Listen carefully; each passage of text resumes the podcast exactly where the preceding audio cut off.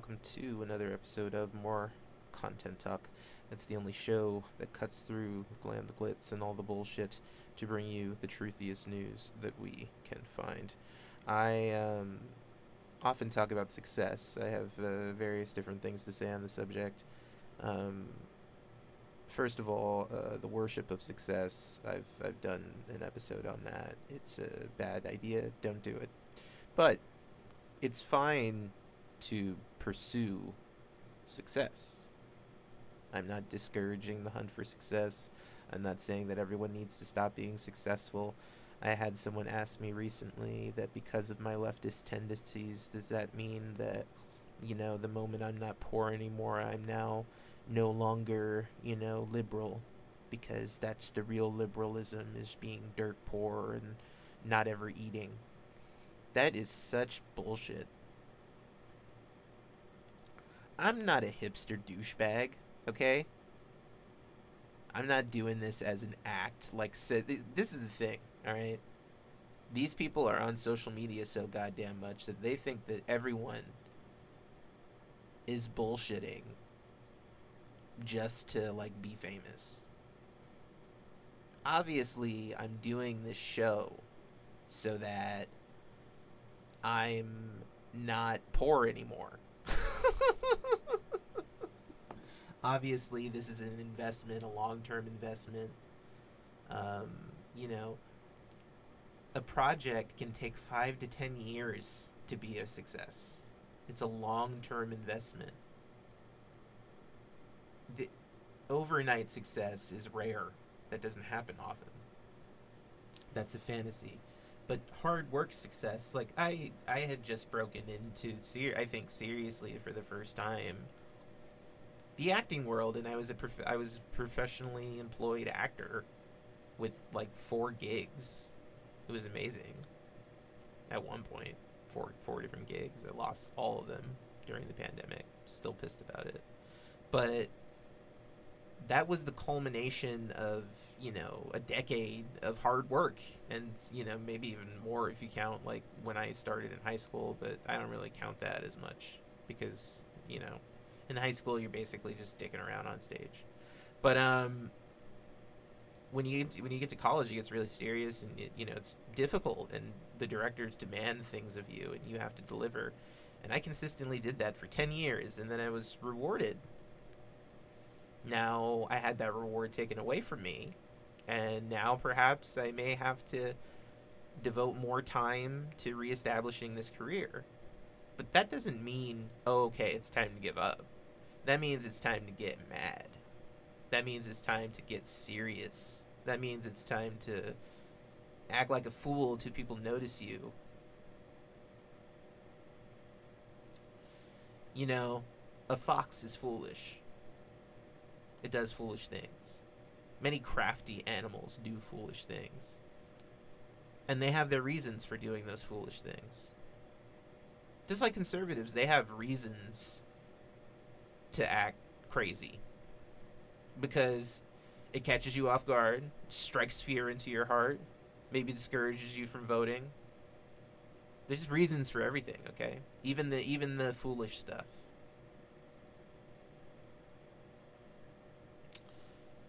But I, I'm not a quitter. I'm not a quitter because I'm a learner. And that's important. We always talk about learn from our mistakes.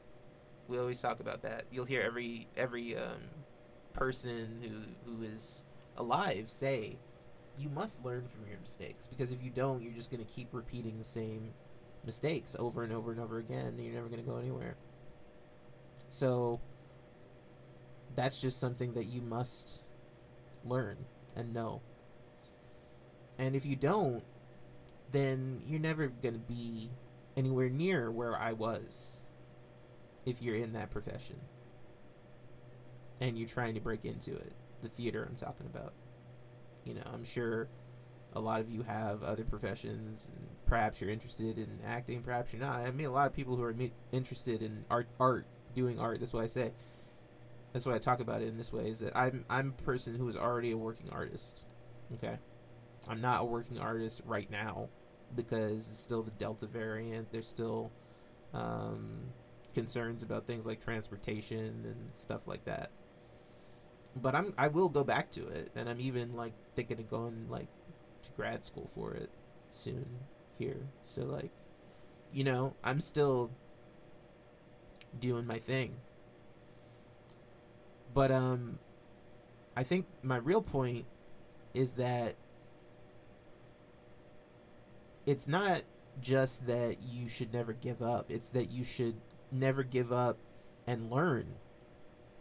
And really, you know, observe what works and what doesn't work. Now, by doing that, I've had pretty modest success growing the show. I didn't used to have um, as many followers as I do now. I mean, if you add all my social media accounts together, it's probably like 500 followers. I mean, sure, it's not a lot, but I used to have zero, and it's only been a year. It hasn't even been a year; it's still a few weeks away. So, um, it's you know, I'm proud of myself because I know that that's good growth. I look at my chart. You know, they give you a little chart so you can see the growth of it of the show and it's going up and it's stabilized. You know, it, it does that that thing it's supposed to do with little peaks and small valleys and then up, up, up, up, up. So I can see it's climbing, and you know, you give this thing another four years, I think you got a pretty good success in your hands, and I'm just gonna have that extra, you know, income coming in, and that's all. That's all. It's you know, that's how you do it. But I, but I had to learn a lot of things. You see, I had to learn that you know, you couldn't just, um, you know, advertise the show. You can't do it that way. You have to converse with people. You have to be a person. You have to provide people with something that they need. In this case, it's entertainment, it's uh, news, it's maybe even a little celebrity gossip. These are things that you want to hear. I know. I'm an entertainer. I'm not. And, and you see, I may not necessarily want to listen to those things on a certain given day. I may want to do something else. But do you know that if you want to be an entertainer, you can't be like that? And and you're seeing the downfall of some of these entertainers. You're seeing the fallout for some of these entertainers now for choosing, constantly choosing um, their particular desires over what their fans desire. You're starting to see the fallout now for some of these um, celebrities who have been very selfish and said, "I don't care what my fans want. I don't care if my what my customers want." You have to remember that for an entertainer, the fan is not just some douchebag on Twitter. You know, if you work at a beauty salon, like maybe you have fans of your work, but they're not necessarily your customers. That, that perhaps there's some sort of divide there, right? You have your customers, and then you have people who say, "Ooh, that looks very nice." Um, you know, you see that on social media all the time. The people who like the picture of the nice hair aren't necessarily going to go get their hair done. It's just like they're like, "Ooh, that's nice." There's no disconnect like that in the entertainment world, and a lot of people don't get that. I think you can have admirers in different industries, and that person could not necessarily make or break you in your career. Like if you're like a lawyer, like the person who pays for you doesn't make or break your career. So these admirers, it's not as, it's not so much big a deal because it's not like you need fans to be a lawyer. You don't need fans to be a lawyer. No one has to like you. People, all people hate lawyers. Just talk to people. They hate them, but it doesn't matter because you don't need fans. In the entertainment world, you need fans who are interested in the things that you have to say. And so it becomes very vital in that arena to give the people what they want. But think about it. That's really what you're doing at every job is giving the people what they want. Your customer, your customer is the person you're giving them what they want. And if if in a normal job you just say, "Oh, fuck that," you get fired. But in the celebrity world, what happens is slowly but surely you become unpopular, and then your show goes off the air. And this is what they call cancel culture, but really it happens to you all the time. And um, it's not really anything wrong with it.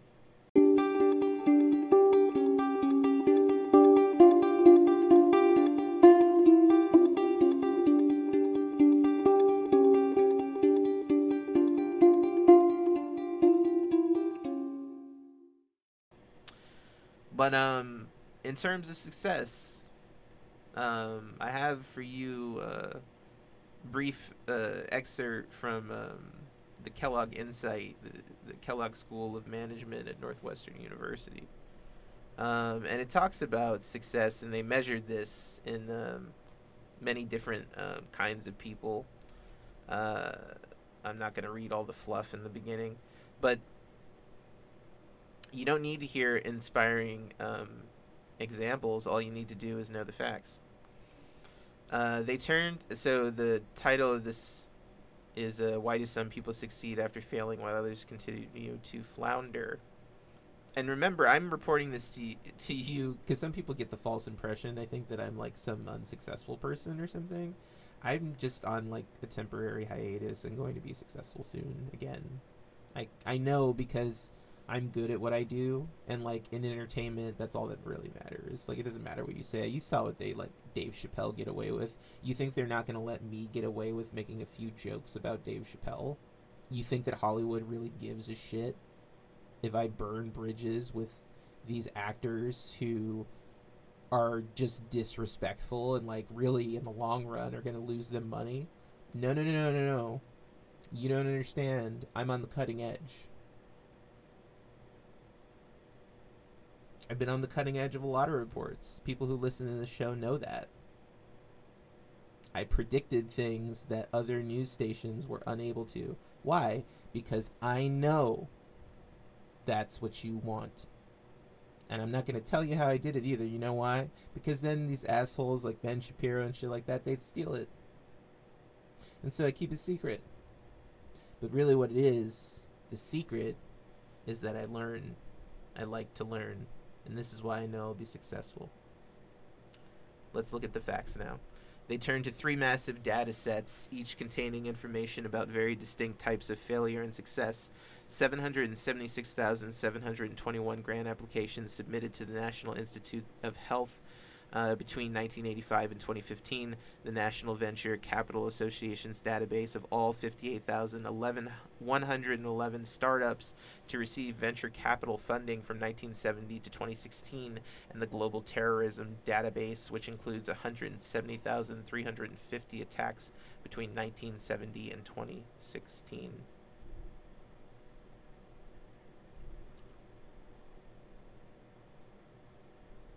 These sources allowed the researchers to track groups and individuals as they made repeated attempts over time to achieve a goal, obtain grant funding, obtain grant funding, lead their company to get acquired at high values or achieve an IPO, or in the case of terrorist organizations, execute an attack with at least one fatality.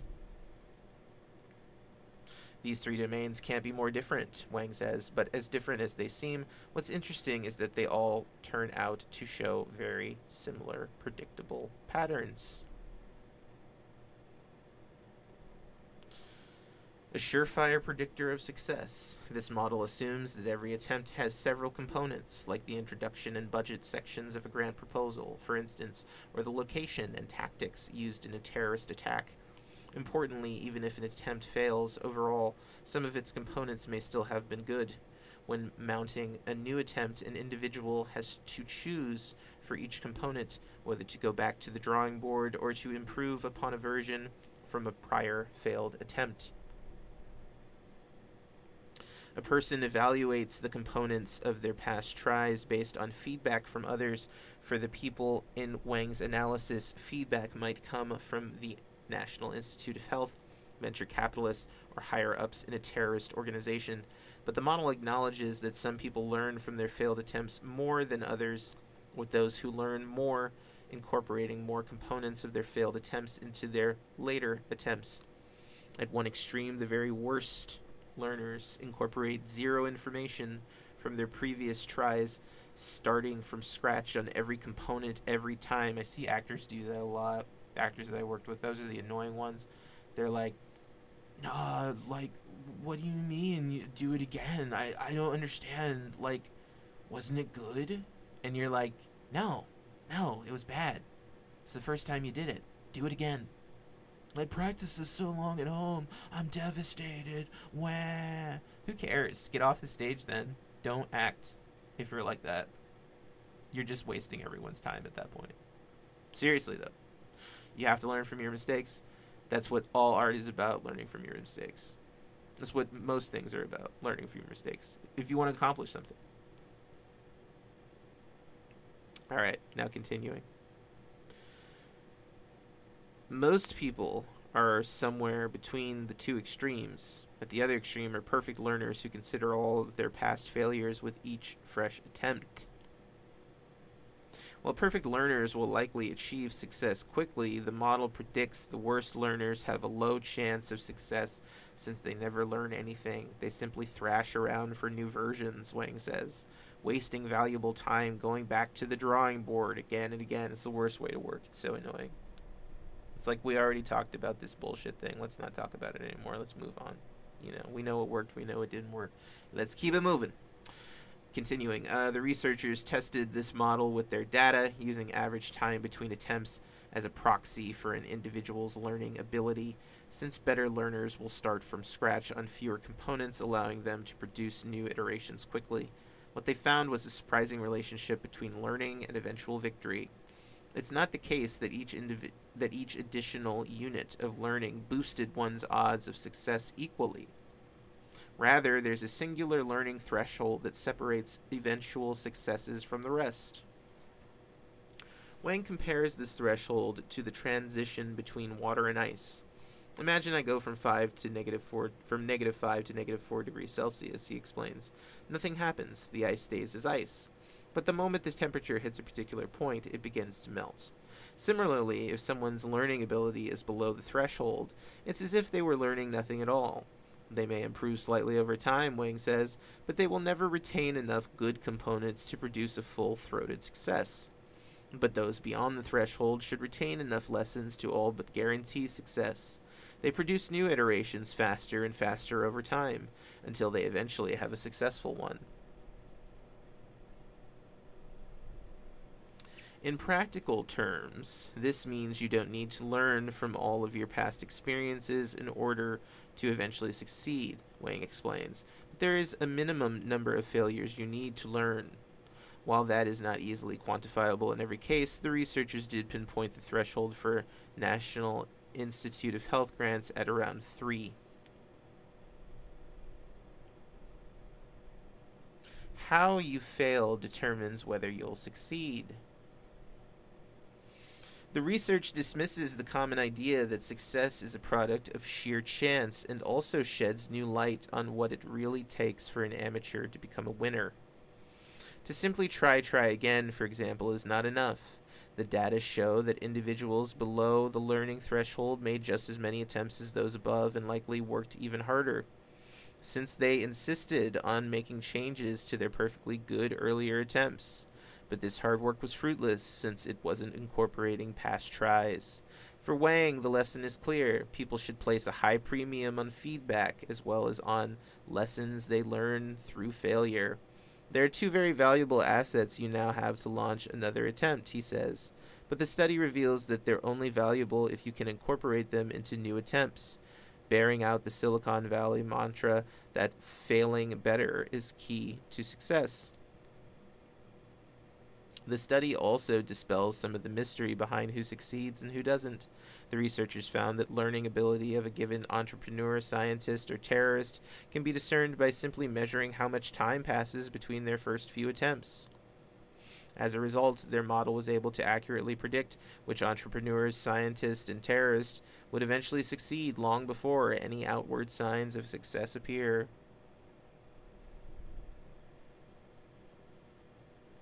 Thomas Edison said people give up because they don't know how close they are to success. Wayne explains, well, what the paper contributes is now we know.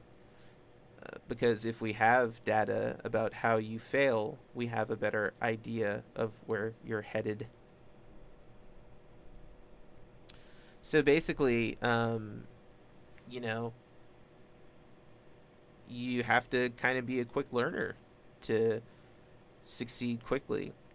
Um, but you can get it, but don't expect it in a long period of time if you're you know in the middle like most people. Um, you have to be able to learn from those mistakes, but you also have to be able to, as they say, you know, fail better. Uh, you have to learn how to fail better.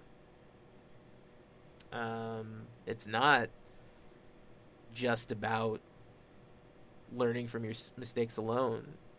You have to be able to listen to that feedback and then, um, you know, learn through the failure. And if you're able to do that, then you'll be just fine. All right, everyone. I hope you have a phenomenal day, evening, afternoon, fiesta, siesta, downtime, chill time, lunchtime, party time, nap time, success time, whatever it may be, failure time. Most likely, right? That's usually what it is. But we learn, right? And uh, remember, uh, when life gets you down, you can always laugh at something else. Farewell, folks.